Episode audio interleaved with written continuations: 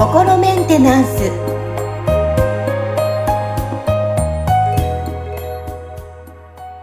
はい。皆さんこんにちは。心メンテナンス。本日もアシスタント三上恵と気候ヒーラーの吉村隆二です。はい。吉村さん本日もよろしくお願いします。よろしくお願いします。はいテーマはですねえー、ジャッジしたがる人。よく吉村さんの会話の中でも、ジャッジっていう言葉もね出てくると思うんですけども、あのーなんだろうな、やっぱりこう、女性同士と、これはもう個人的な私の意見なんですけど、はい。女性同士と集まるとですね、よく、はジャッジの話が、おおー、そうなんですで、ね。はい、出てくることも多い気がするんですけど、まあ、最近は私その場から離れるように、うんあの、うん出してはいるんですけど、はい。結構ね、あの、多い気がするんですけども、これ、うん。やっぱりジャッジしたがる人っていうのは、うん。まあ、他人の評価とかも含めそうなんですけど、もともとこういった癖がついてるんですかね？どうなんですかね？あ本来ーなるほ本来どですね。であれば、きっと初めはみんなそういう感情というか、ジャッジせずに、最初の赤ちゃんの頃とかっていうのは きっと、うんいつの間にかね、ジャッジをしだして、はい、来てると思うんですけど、な、なぜこうジャッジをしたがるんでしょうか？なるほどですね。はい。まあ、これは、その、あまず一つには、その、こう、人はその全てのジャッジを手放すってことはできないんですよ。うんうん。あの、っていうのが、その僕たちの肉体っていうのが、ものすごいその、条件を持ってるからなんですよね。その、なんていうのかな。例えば、健康に生きていくにあたって、うんなんかね、健康に生きていきたいと思ってる時に、その、毒を飲んだら、なんか死んじゃったりとかね、まあ死なないまでもなんか健康に害が及んだりするわけじゃないですか。はいっていうことは、その肉体にとって毒っていうものが存在してるっていうことですよね。そうすると、肉体はその体に取り入れるものが、その体にとってその有益なものなのか、有害なものなのかっていうのをジャッジせざるを得ないんですよ。うーん。ね。だから、その、こう、有害なものを避けて、で、有益なものを取り入れる、みたいなことを、その、やり続けないと、幸せに、こう、健康に生きていくことができないんですね。なので、その、なんか、例えば、赤ちゃんとか何でも口に入れようとしちゃうじゃないですか。はい、なんでもね、おもちゃとかね、なんでもね。うん。だか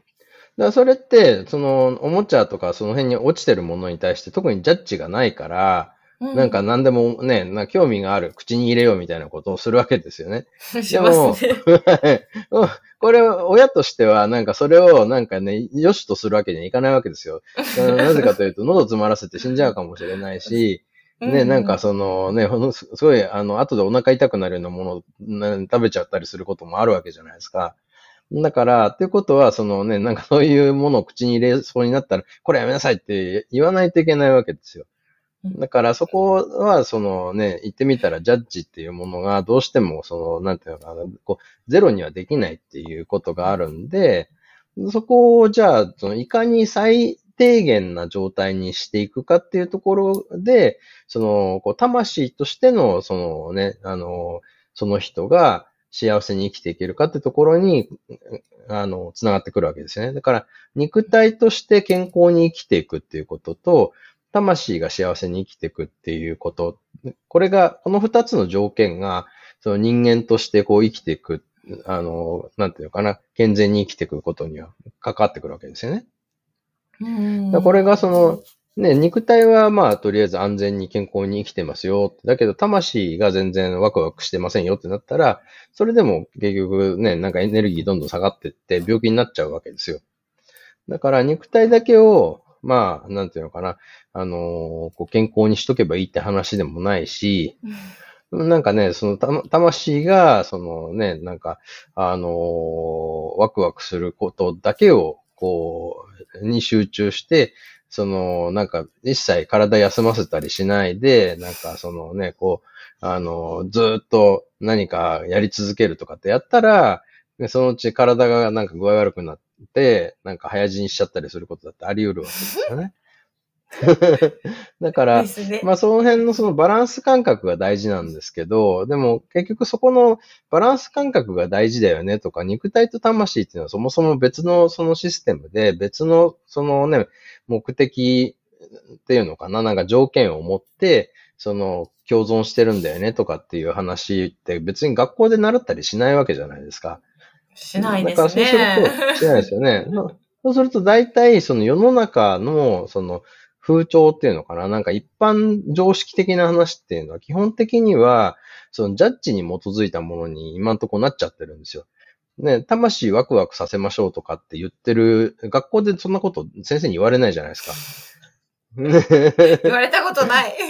ないですよね。だから、人に迷惑かけないようにしなさいみたいなぐらいなこととかですよね。親から言われたこととかってなると、だから大体何か良くないことを想定して、それを避けるっていうような文脈で教育とかをずっと受けてるわけですよ。その刷り込みとかを。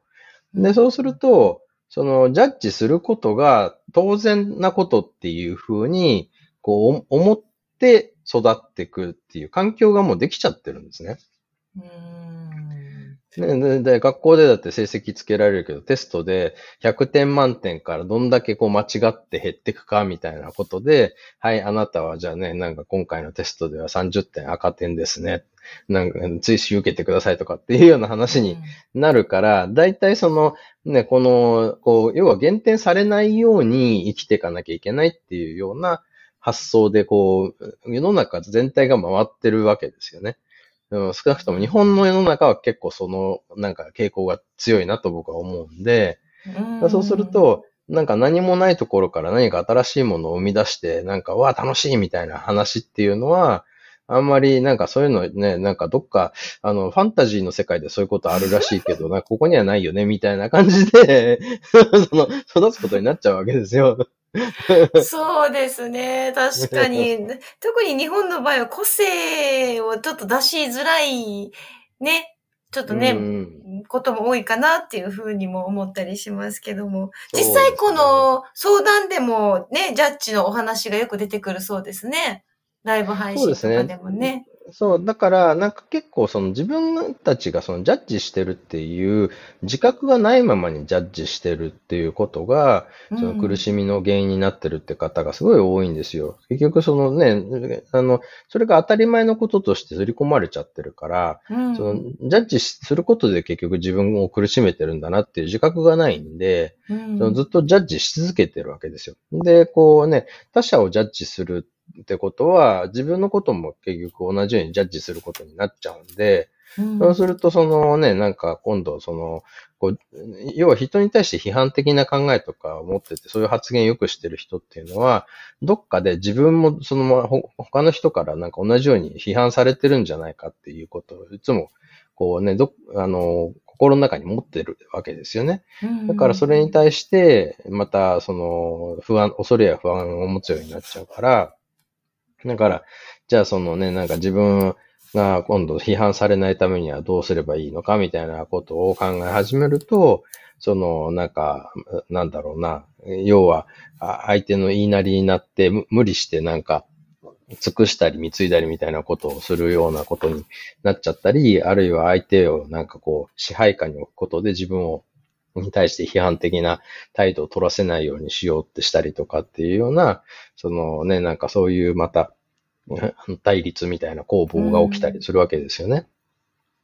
だから、あのー、大体あれですよね、なんかこう、だから、こう未知なものに対して、こうね、恐れがあって、それをじゃあ、どれだけこうね、あの、避けるかとか、安全を確保するかみたいな、ね、なんかそういうこう、外敵から身を守るためにはどうすればいいかとかっていう発想で、なんか全てのものができてるんで、結構細かいところでも知らず知らずにそれをやってるから、だからちょっと自分と考え方が違う人とかがいると、あの人ちょっと変だよねとかっていうような話になっちゃったりとかするわけですよね。いやー、結構周りはね、多い気がしますね。で、後から気づかされるんですね、私も。